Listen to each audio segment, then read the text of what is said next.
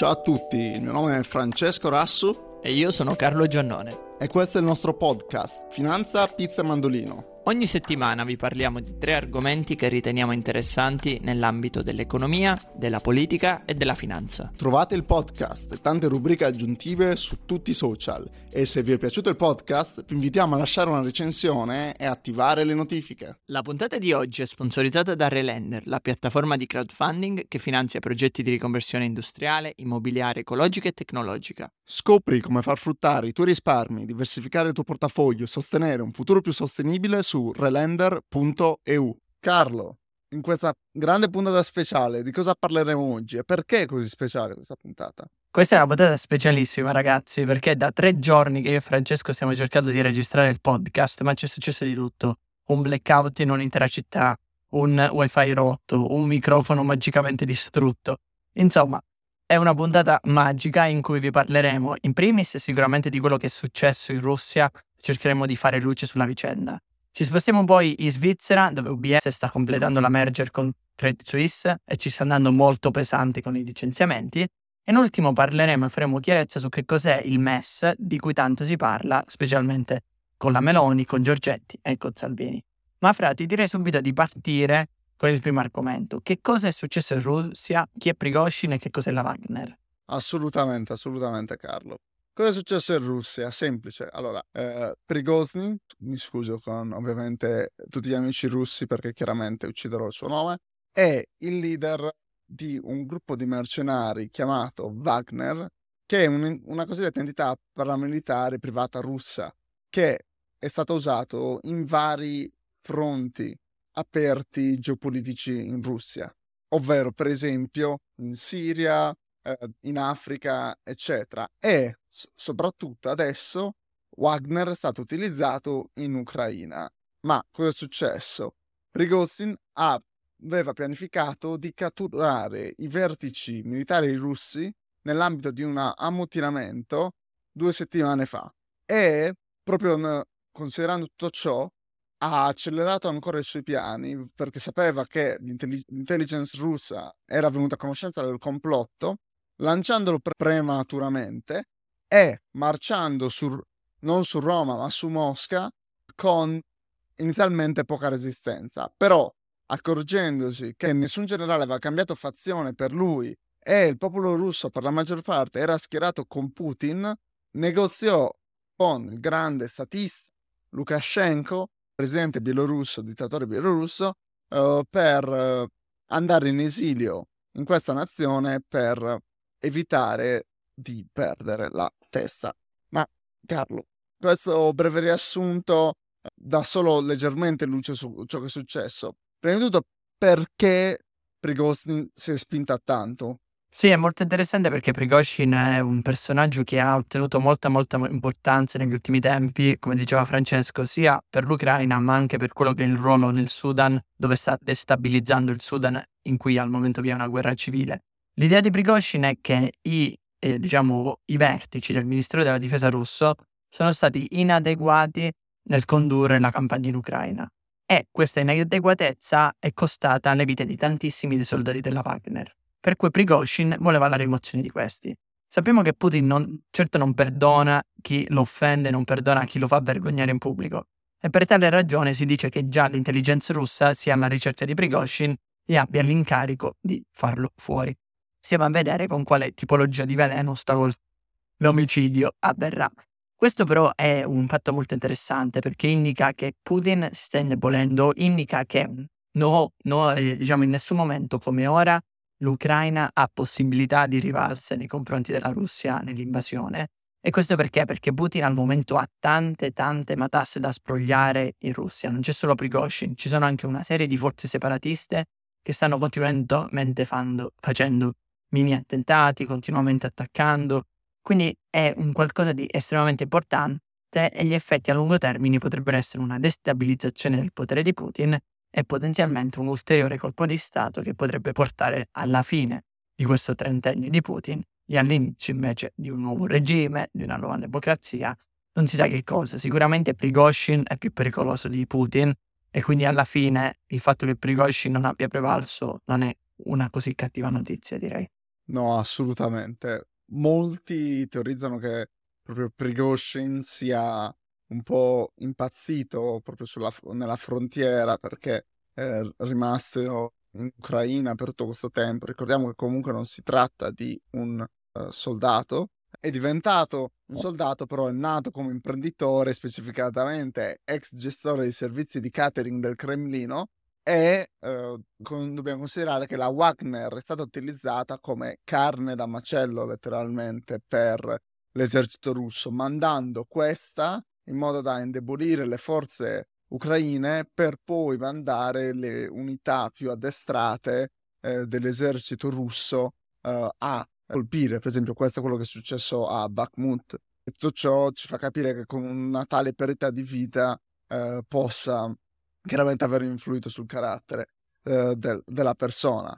Detto ciò, concordo con Carlo che Prigozhin è un estremista molto più militarista di Putin, e ha detto tantissime volte che in Ucraina bisogna utilizzare le armi di distruzione di massa per mandare avanti la situazione, quindi molto probabilmente se il suo coup avesse avuto successo sarebbe stato una situazione ancora più grave per l'Ucraina e per il mondo. Un colpo che ha avuto successo è stato invece quello là di UBS, che ha acquisito, come abbiamo detto tante volte nei precedenti podcast, Credit Suisse, e che sta portando, diciamo, avanti, sta completando quella che è l'unione delle due banche.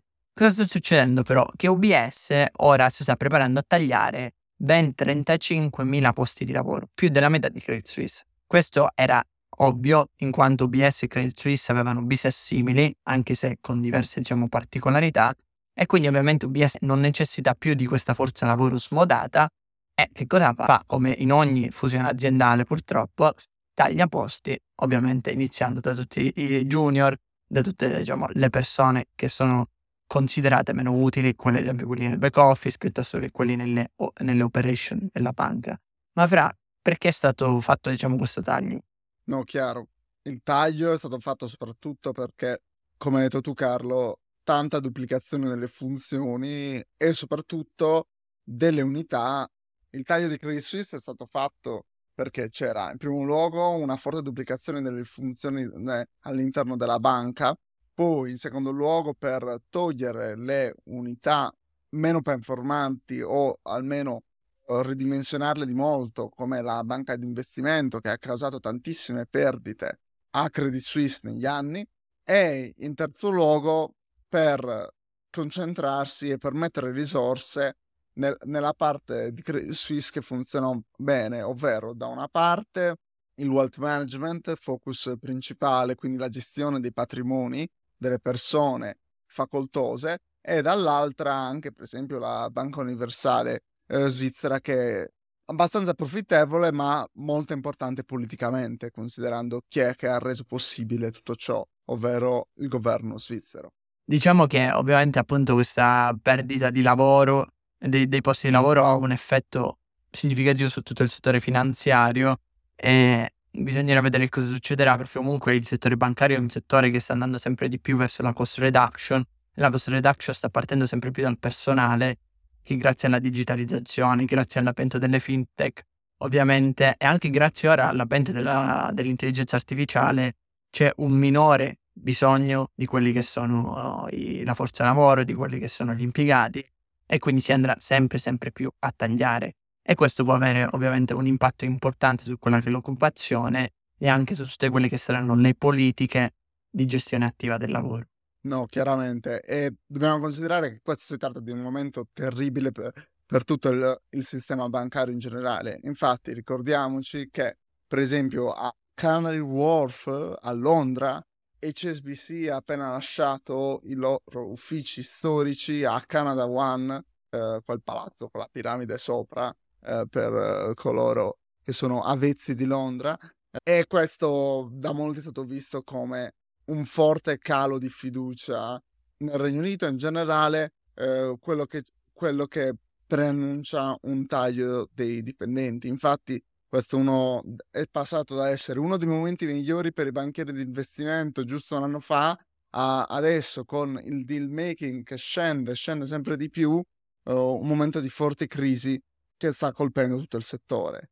Ma parlando di altri momenti di crisi, però in questo caso ai nostri cari paesi europei, Carlo, cos'è il MES, il Meccanismo Europeo di Stabilità, e perché ne stiamo parlando?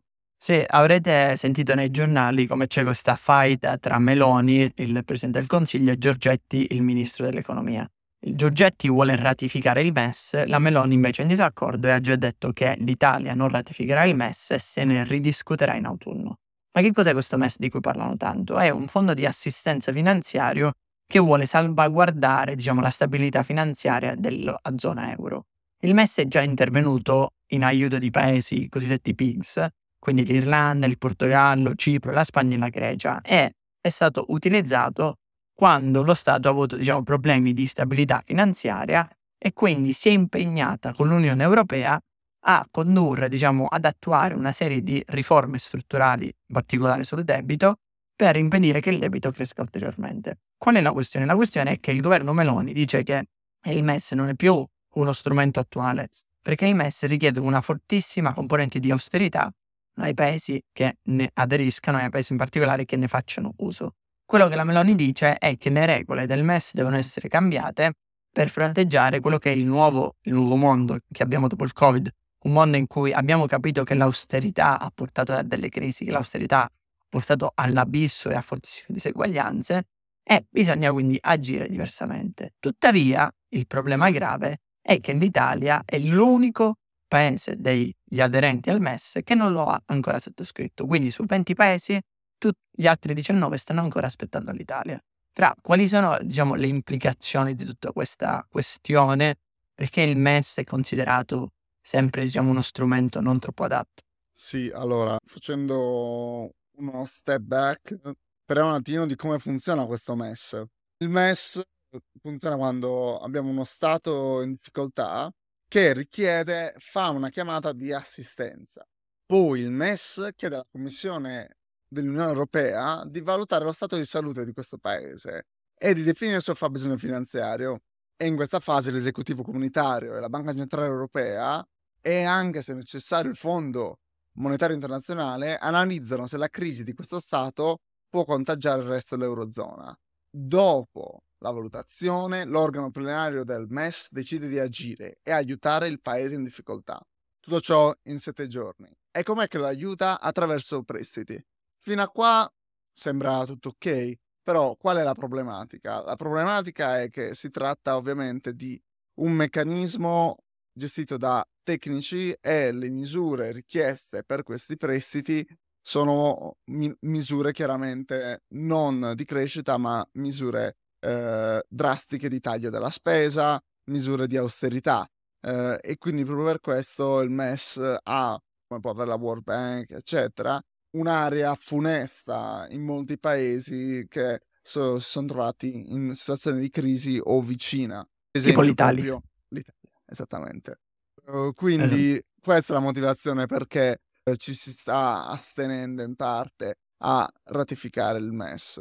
Si tratta più di una battaglia politica come tante fatte dal governo Meloni, mentre dall'altra parte il ministro Giorgetti è più obiettivo sul MES e capisce e sa che si tratta di un organismo necessario nell'ecosistema di salvaguardare la salute finanziaria dei paesi europei, e per questo va ratificato. Staremo a vedere quello che succederà.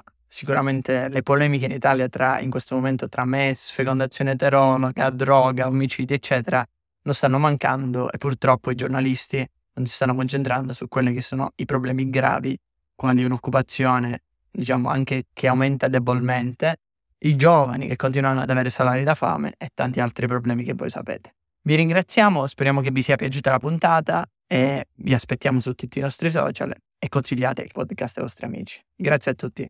Ciao a tutti, alla prossima.